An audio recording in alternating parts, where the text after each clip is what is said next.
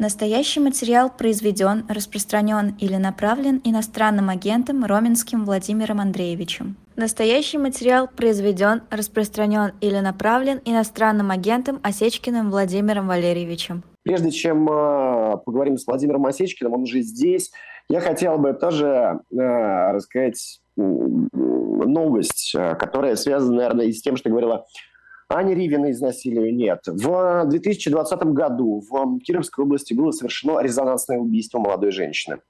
20-летнюю студентку колледжа на почве ревности забил молотком 24-летний сотрудник ФСИН Алексей Костромин. Убийца был пойман, осужден и отбывал наказание в одной из российских колоний. Не отсидев даже пятую часть строка, Костромин подписал контракт с ЧВК «Вагнер» и как наемник отправился воевать против Украины. А недавно вернулся домой – и принялся за старое. По версии следствия, 18 августа Вагнеровец жестоко избил, а затем изнасиловал 26-летнюю девушку.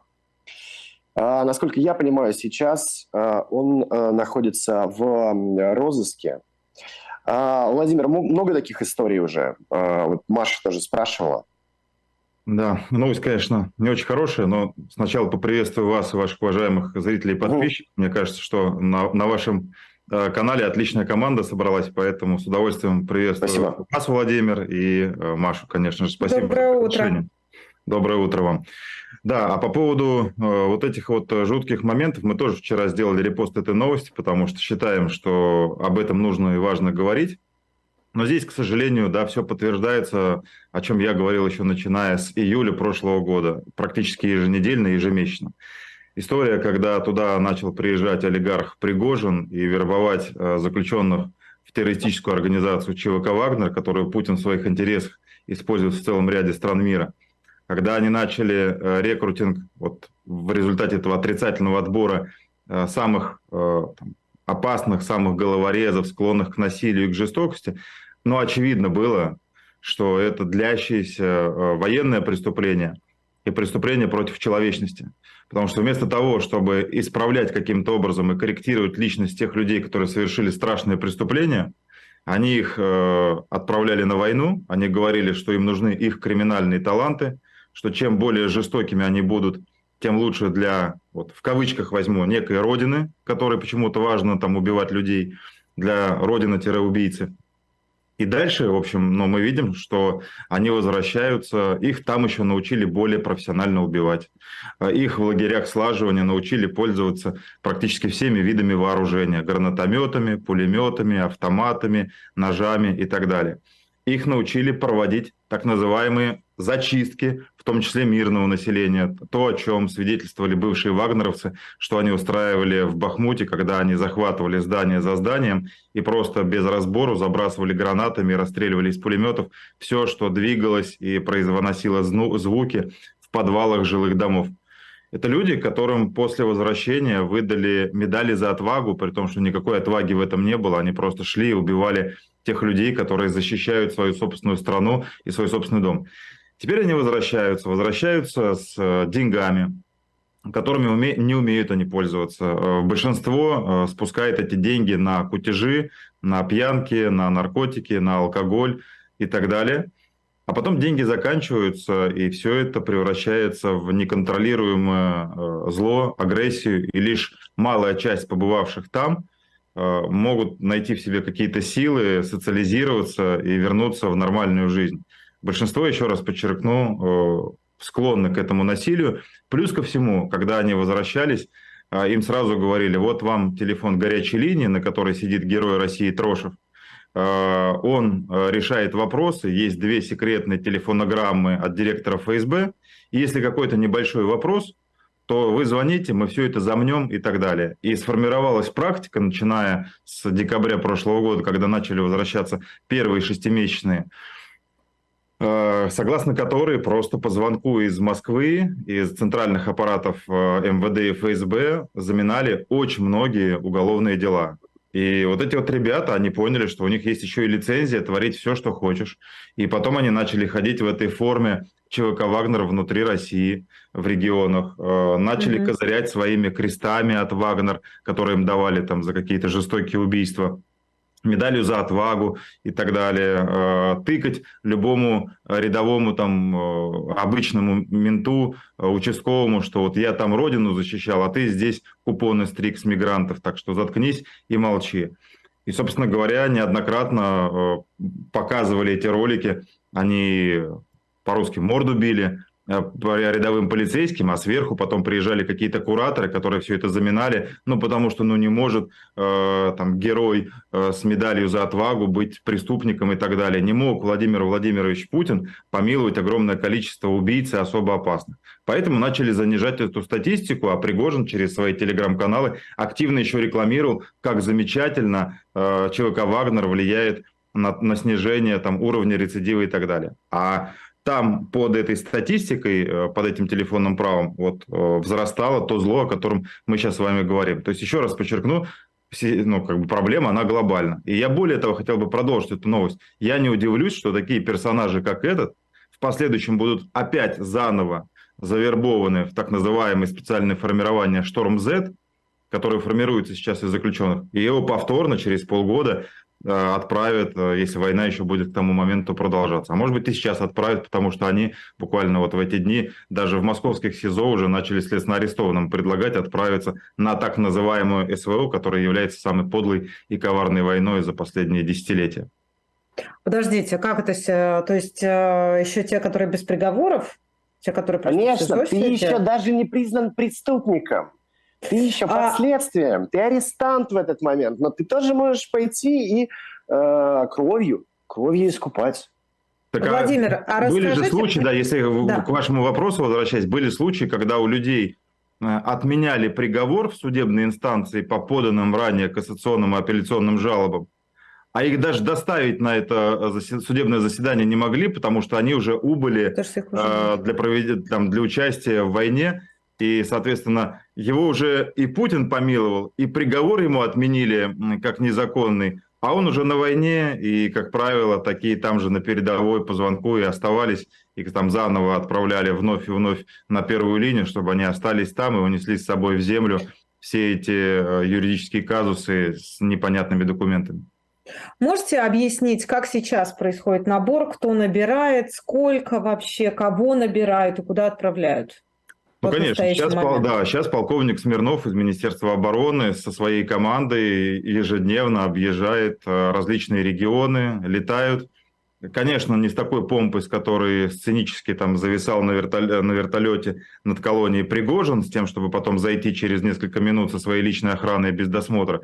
Все это несколько выглядит скромнее, победнее, чем у Пригожина. Видимо, Смирнова там не везде, не во всех вертол... регионах вертолет выдают. Но, тем не менее, да, его команда объезжает, они рекламируют себя тем, что у них специальное формирование «Шторм Z», э, вся та же самая, э, то же самое промывание мозгов с зарплатным фондом, с наградами, с помилованием, со снятием э, всей уголовной... Ну, с помилованием, с помилованием все-таки, по-моему, не так. Пригожин действительно отпускал людей на волю спустя 6 месяцев. Здесь, по-моему, приходится послужить подольше в «Шторм Z».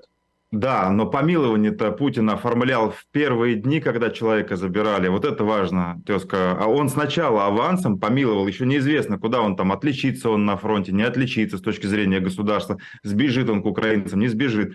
Они их помиловали и только потом освобождали уже из исправительных колоний, сажали на военные борты отправляли. Здесь то же самое. То есть, по сути дела, вот этот так называемый проект К, он передан э, государством от э, Пригожина в управление сегодня Шойгу и, кстати говоря, многим бывшим вагнеровцам, потому что управляет этими отрядами «Шторм Z» там на передовой именно бывшие вагнеровцы, которые сейчас подписали контракты с ЧВК «Редут», с «Шторм», э, «Шторм» без буквы Z, Z это только для заключенных и так далее.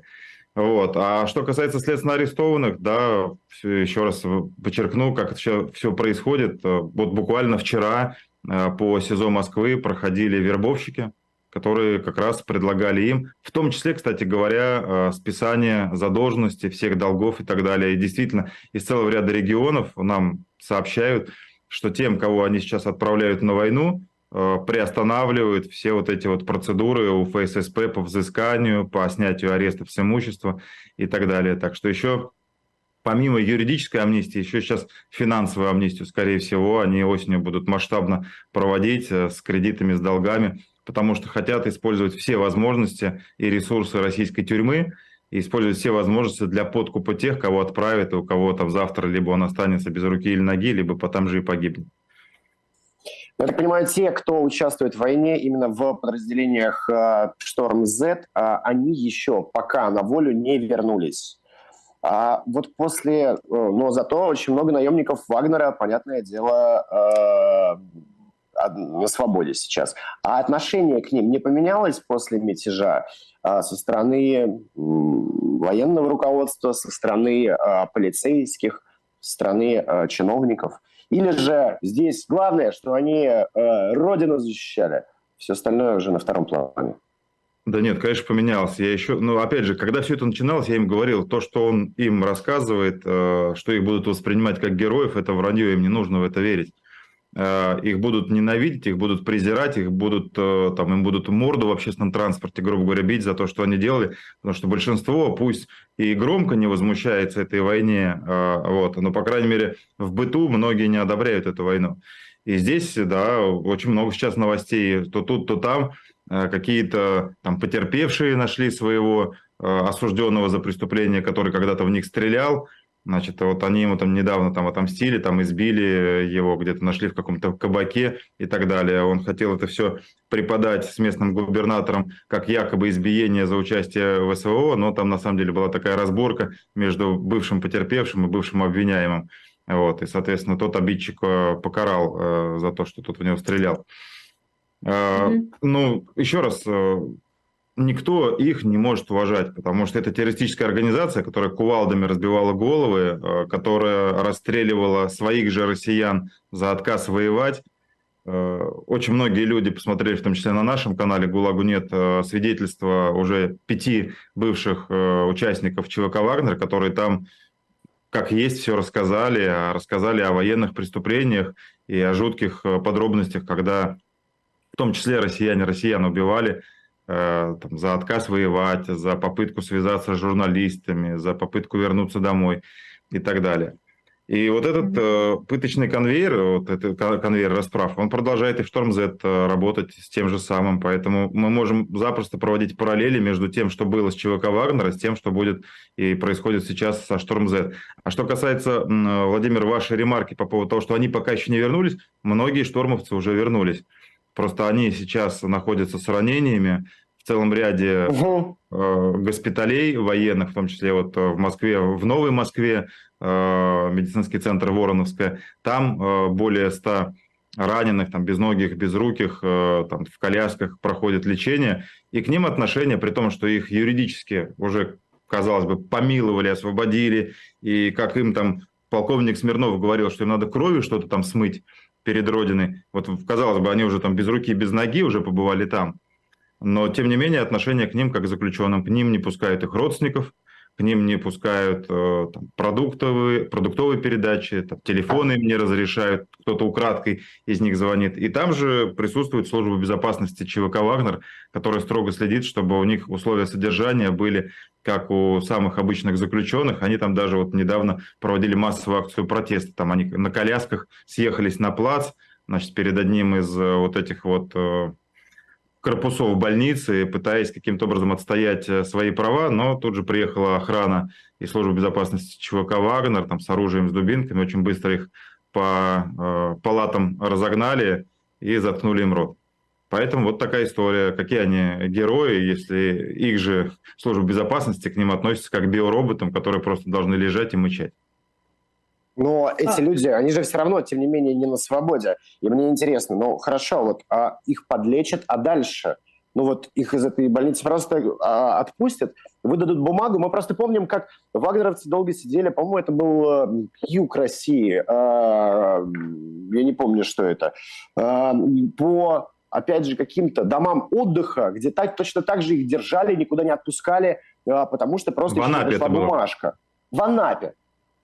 Ну вот с этими-то что, а, штормовцами? А они не знают, что делать. Они не знают, что делать, потому что ну, без руки или без ноги, по идее, э, для, даже они с их цинизмом понимают, что они человека не могут уже использовать в качестве там, солдата на передовой. А выпускать в обычную жизнь, чтобы он начал э, пить и по пьяни рассказывать все соседям, друзьям, журналистам, и чтобы все это мультиплицировалось с обратным эффектом э, для пропаганды, они, конечно, этого не хотят допускать. Поэтому вот они их держат, да, они, эти просят, э, отпустите нас, вы нас толком не лечите, хотя бы отпустите нас всех по домам. Мы уже как бы кровью что-то там смыли, о чем вы говорили. Но к ним приходят люди в форме и говорят, заткнитесь и, и лежите молча. А, слушайте, а Суровикин нашелся? Ну, честно говоря, мы его особо и не искали, э, прямо ну, скажем, ну, да, он, э, потому что он, он, он, он нам точно не нужен, с ним, с ним все было понятно. Еще осенью прошлого года я говорил о том, что Суровикин с э, Пригожиным всерьез обсуждают возможность госпереворота. Тогда очень многие думали, что мы там занимаемся хайпом, самопиаром и пытаемся как-то встроиться в новостную повестку. Но в результате мы увидели, что спустя несколько месяцев все это реализовалось в полном объеме более чем. Вот. Э, ну, у меня нет точного подтверждения, я не могу вам сказать, что я видел постановление взять его под стражу или о какой-либо другой мере пресечения. А слухов вокруг этого много. Знаю точно, что дело это засекречено, дело это ведет ФСБ, контролирует это дело, в том числе оперативники ФСО, которые на, наверх э, Путину всю эту историю докладывают. Поэтому, да, там ограниченный круг э, доступа этой информации. Пока никто еще не осмелился каким-то образом это разгласить, потому что там есть гостайны. А вы понимаете, почему ему прилетело больше, чем Пригожину? Или пока это рано утверждать? Потому что мы не очень понимаем, что дальше с Пригожиным. Ну, я не уверен, что ему прям сильно прилетело много больше, чем Пригожину. Просто у Пригожина на Пригожина было замкнуто огромное количество э, геопроектов э, Путина в Африке. И э, невозможно было просто взять э, Пригожину там каким-то спецназом набить э, лицо и посадить его в камеру с тем, чтобы он там сидел и думал о своем поведении. Особенно, там, когда он был в Ростове в окружении танков, простите. Да, да, поэтому, поэтому пока у него аккуратно не заберут все активы в Африке, пока там, так называемая ЧВК «Редут» которая финансируется российскими олигархами и Минобороны по согласованию с Шойгу и Путиным, не займут их позиции и не заберут под контроль то, что контролирует ЧВК «Вагнер» сейчас, э, до этого момента пока не будет каких-то резких шагов. А то, что э, ему рано или поздно прилетит вот эта мстя, я уж не знаю, там в виде КАМАЗа, под, подскользнется в душевой или так далее, но очевидно, что, конечно, Путин предателей не забывает – и всем еще покажет. А, Вов, если позволишь, можно я еще про одного? У меня тут свои герои, спрошу известного арестанта. А что с Гиркиным? А, да что, рука отнимается, вот, переживаю, чтобы до речи не потерял, потому что я все-таки надеюсь, что он доживет до трибунала в Гааге, где сможет рассказать э, правду, что на самом деле произошло. Вот. Но э, все нехорошо у него со здоровьем, становится все хуже. Одышка, проблемы с сердцем, офицерская бодрость э, куда-то исчезла в условиях следственного изолятора. Вот. И, конечно, у него происходит э, рефлексии и осознание очень многих своих ошибок, которые он ранее совершил. Но это не, не потому, что он начал переживать о сбитых пассажирах из Боинга и о том, что они творили на востоке Украины, переживает, что вот ошибся, он думал, что этот режим э, за то, что он делал в 2014-2015 году, будет его носить на руках и сделает героем России, а оказалось все э, ровно наоборот. Вот. И вполне возможно, что режим как раз от него сейчас очень тихо э, и избавится именно под видом вот, не успели откачать сердечная недостаточность, вот бывает, стал в статистике. Но, по крайней мере, им точно нужно, чтобы он молчал в, в этих э, условиях. Ну, это, кстати говоря, это очень показательная история для всех, кто топил за, сейчас возьмем в кавычки, э, э, за русский мир. Вот те, кто пришли с оружием в руках нести его в Украину и принесли убийство. Ультрапатриоты.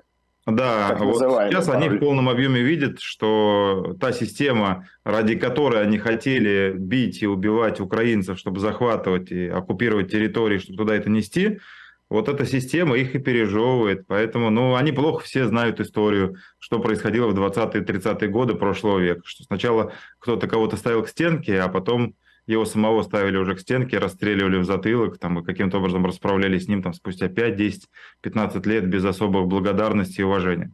Ну, вот то же самое. Ну, их пережевывают-то за что? За их политические амбиции. Можно сказать, что там такие персонажи, как Гиркин, или даже такие персонажи, как Пригожин, готовы с этими политическими амбициями окончательно расстаться? Или уже расстались?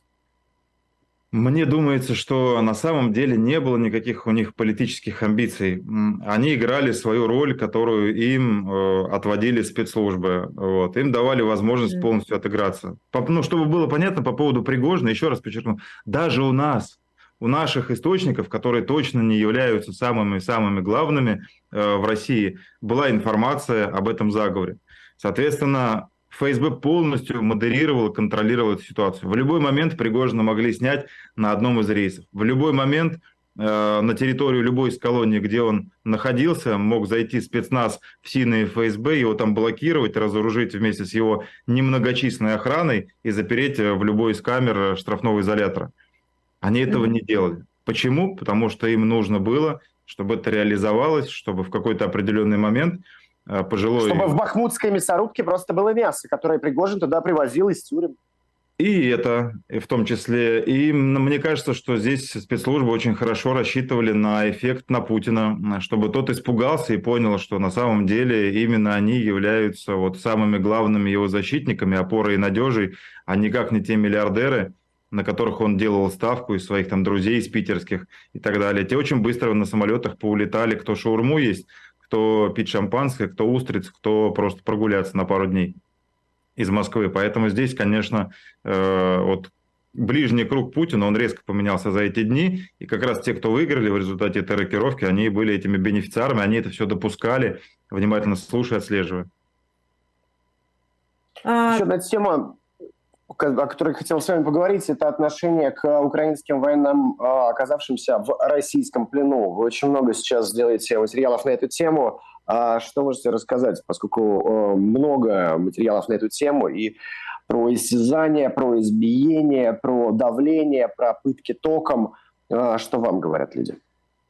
Ну, во-первых, спасибо за этот очень важный вопрос, за то, что э, решили эту тему поднять у вас в эфире. Мне кажется, что ее очень важно обсуждать э, с, с русскоговорящей аудиторией. На наших с вами глазах, начиная с марта 2022 года, ну, по крайней мере, на наших, кто наблюдает за этой ситуацией изнутри с помощью наших инсайдеров, источников э, и тех людей, которые с нами сотрудничают из числа заключенных, из числа сотрудников СИН, на наших глазах э, начали совершаться э, преступления против человечества и человечности, военные преступления в отношении тысяч украинцев, которых принудительно похищали, доставляли, этапировали военными бортами Ил-76 э, на аэродромы в России, где их из самолетов под конвоем в сопровождении спецназов СИН грузили в автозаки. Все это происходило очень жестко и жестоко. Люди и так до этого там по неделю, по две, по три проводили в плену в палаточных лагерях в российской армии, и где их и избивали, и с ними контрразведка работала очень жестко, и пытала их, чтобы получить какую-то информацию о позициях, о вооружении, о позывных и так далее.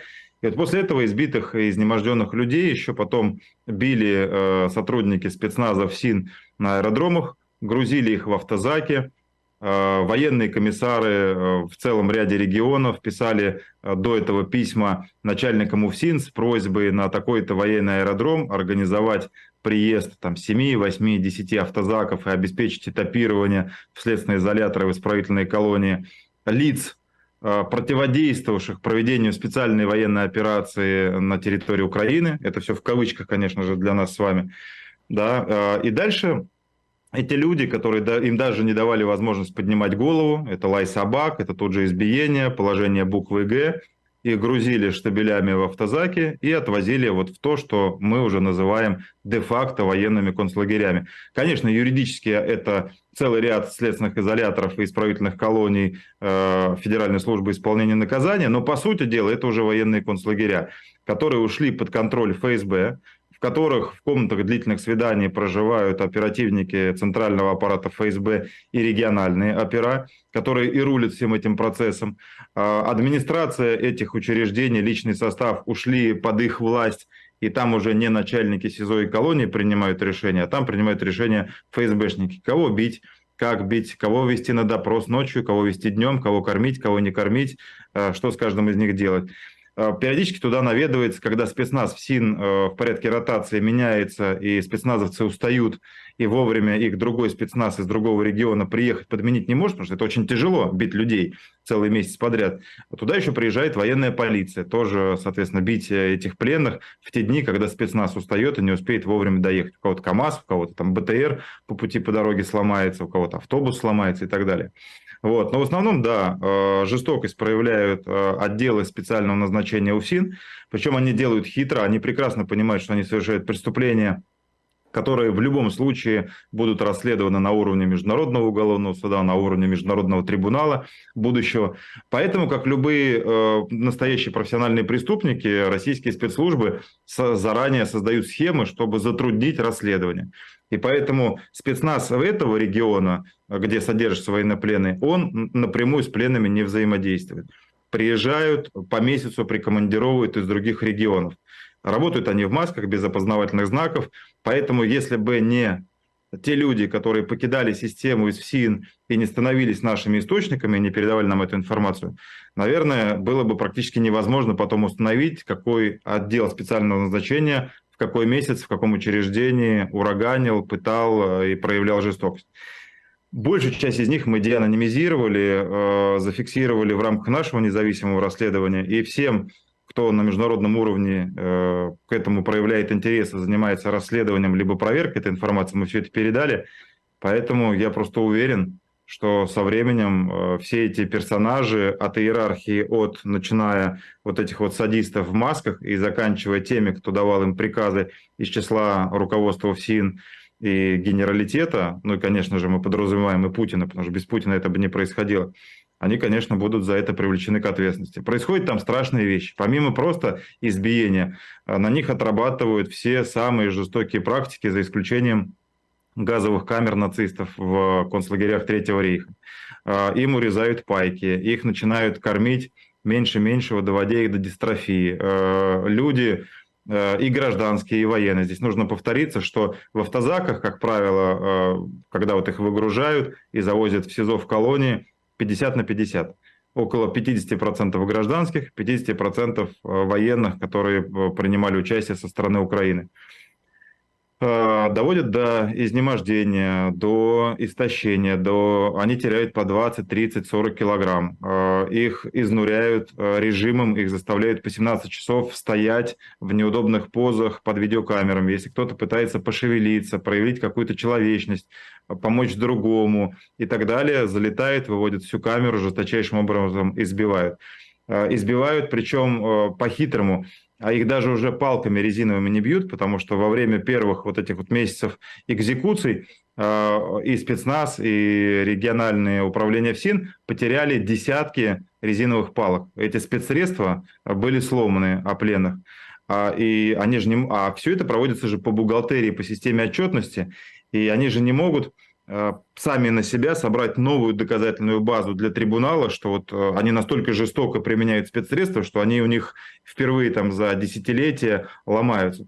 Поэтому теперь они делают по-хитрому. Они нарезают э, пластиковые трубы по, по, по полтора по метру в длину и дают пластиковые трубы, засыпают это песком, и бьют этим.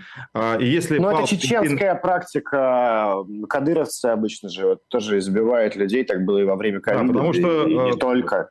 Да, и они делают вот эти они избивают какой-то этап, они эти, этот этап ломают, а дальше потом они эти трубы периодически сбрасывают в котельную, сжигают с тем, чтобы потом в последующем вдруг в случае чего-то там не были найдены эти резиновые палки, на которых будут там следы там сотен ДНК которые покажут, какое количество людей э, ими там лупили и, и избивали. Владимир, вот, соответ... а... Да, и, и здесь важный момент. Я бы хотел, да, просто все-таки палка резиновая, она рассчитывается так, чтобы она, конечно, там наносила расслабляющий удар, вот в теории, но не травмировала, не разрывала внутри. Она достаточно толстая и упругая. А вот эти вот трубы, они более тонкие, и они пробивают вглубь, оставляют очень серьезные внутренние гематомы, и при отсутствии нормального питания, вентиляции и медицинской помощи ослабшие организмы не справляются с этим, и люди там заживо э, сгнивают. Начинаются гангрены, заражение крови, есть целый ряд уже погибших, которых не возвращают в Украину, которых хоронят скажем так, в секретных местах с тем, чтобы скрыть э, вот это все. И, но тем, кому повезло в результате обмена вернуться в Украину, они мне вот присылали эти видео, я с ними разговаривал сразу после освобождения. Там без слез э, не взглянуть на это. Люди действительно, у них ноги там э, в дырах, э, там по несколько сантиметров вглубь, э, нарушение деятельности опорно-двигательной системы, массовые заражения. И вот, например, Алексей Ануля, который побывал в плену с марта по декабрь прошлого года, он до сих пор проходит в одной из европейских клиник э, лечение и реабилитацию на протяжении 8 уже месяцев. Его пытаются поставить на ноги и лечить. А кто-то э, не справляется и кто-то не выживает. Поэтому это, это страшный пыточный конвейер, это лютое зло, которое перекрыло по масштабу то, что творил э, Путин и путинский ФСБ и ФСИН даже с российскими заключенными в Саратовской ОТБ-1 и в Иркутском СИЗО-1. Хотя тогда, в 2021 году, когда я все это публиковал, и мы с вами, Маша и Владимир, обсуждали это в прямом эфире, Тогда я думал, что ужаснее ничего представить невозможно. Но вот сейчас, когда мы э, изучаем вот эту тему расследуем, собираем по крупицам материалы, я точно знаю, что вот это самый настоящий ад, и более э, жестокого периода за историю России там, последних 50, 60, 70 лет точно не было. А спастись оттуда можно и как? А, обмен. Единственный шанс. Ну а какой? Вот какой есть процент? Вот вы представляете себе, вот просто обмены, они иногда всплывают в новостях, иногда, видимо, нет. Сколько вот было обменено там, по вашей информации, не знаю, за месяц, за два? Какой процент? Там содержится 10 тысяч, а меняют 10 человек. Вот э, можно представить себе хотя бы в плену, относительные в плену, цифры? В плену на данный момент, э, по нашей информации, минимум более двух тысяч человек точно в плену, но по предварительной непроверенной информации, которую мы по крупицам собираем, более 7 тысяч. Почему такая разница? Потому что когда э, в ФСБ э, в управлении М узнали, что мы занимаемся расследованием этой темы и собираем материалы, зная э, способность ГУЛАГу нет и наших коллег проникать в их э, систему электронного документооборота, они приехали во все эти военные концлагеря, Э, спецы, и они обнулили полностью все почты, все памяти, все документы. И в случае, когда необходим какой-то файлообмен между житной э, и региональными управлениями, либо между региональным вот этим террорганом ФСИН и конкретным военным концлагерем, то помимо э, офицеров СИН, которые обмениваются каким-то документом, э, находится с той и с другой стороны э, контрразведка ФСБ, которая контролирует этот созвон, эту отправку этого файла, получение и уничтожение этого оригинала документа, там, о какой-то отчетности. То есть, грубо говоря, хакнуть какое-то учреждение, чтобы мы там сказали, что, ребята, мы вскрыли, у нас куча документов, мы сейчас все это с калькулятором посчитали, и я знаю, что там 7632 человека, Конечно же, пока э, мы этого сделать не можем. Возможно, кто-то потом из центральных аппаратов э, ФСИН или ФСБ э, сбежит из России и в обмен там, на иммунитет даст показания, предоставит документы, и тогда мы будем обладать полнотой информации. Но пока, по предварительным данным, более 7 тысяч человек. Обменивают, речь, конечно же, идет про сотни человек в лучшем случае, и большая часть остается там. И тот же, те же самые пленные, которых, э, бывшие пленные, которые э, нам дали свидетельство вот за последнее время, они рассказывали, что на, момент обмена, вот декабря 22 э, года, января 23 года, целый ряд людей, которые вместе с ними проходили через пытки, и у них там отказывали ноги, отказывали почки, их до сих пор не обменяли. А с учетом того, как мы знаем, им не оказывается медицинская помощь там, и как над ними измываются, э, и как могут развиваться вот эти вот подобные заболевания, осложнения внутри тюремной системы, мы понимаем, что, скорее всего, мы этих людей никогда уже не найдем. Много там Спасибо, э, тех, кто Вова. погибает просто. Я хочу понять, а известно ли вам о вот этих случаях, э, фиксируете, документируете, когда люди просто э, вот заключение, эти пытки не переживают? А, это, эта система, это о некоторых случаях нам известно, не обо всех, о некоторых. И особый цинизм для меня, когда мы, когда мы узнали, что они делают, чтобы скрыть вот подобные смерти. Во-первых, что приводит к смертям? Не оказание медицинской помощи. Сначала избиение, потом не оказание медпомощи, местные медики тюремные, многие из них забыли про клятву Гиппократа. Половина из них там плачет, и говорит, ну, блин, садисты, ничего не могу сделать, э, и хотя бы там кому-то мазью Вишневского там раз в месяц украдкой что-то мажет. А половина, насмотревшись этой пропаганды, приходит к спецназу и говорит, какая-нибудь молодая медсестра, а я что-то не видела, как вы их били, можете еще раз? И вот они там это повторяют в тюремном дворике, бравые спецназовцы, что вот медсестру какую-то там удивить и показать, как они здорово могут беззащитных пленных там бить э, и так далее. Поэтому, что касается этого, то это самый настоящий нацизм. Это не громкое слово. Их уничтожают, их пытают, их мучают именно потому, что они украинцы, а не почему-то еще.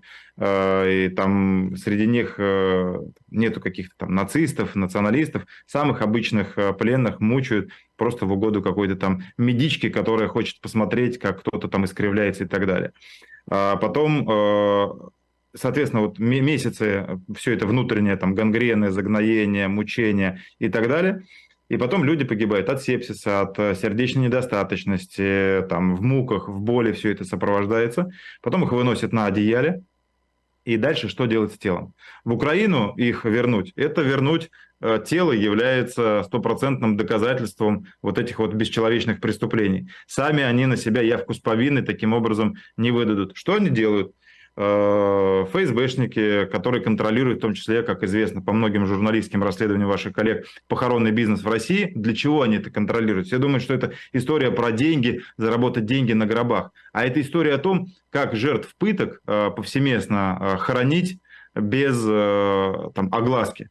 Они знают, что завтра вот в этой могиле значит, они должны похоронить какую-то старенькую бабушку, которая где-то там в какой-то деревне или городе в России умерла.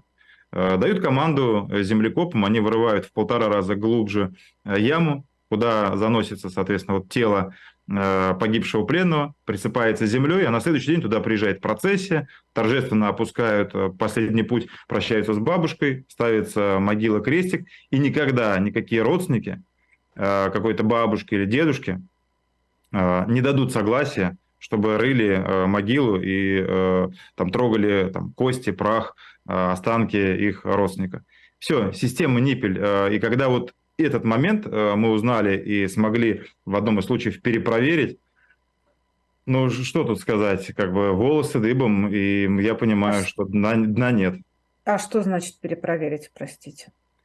Ну, копать мы не копали, просто мы собрали информацию о тех людей, которые были, принимали в этом участие. Регион пока не буду говорить, потому что наша цель – это вывести всех людей, которые э, знали это, видели, чтобы их показания в том числе звучали на трибунале со временем.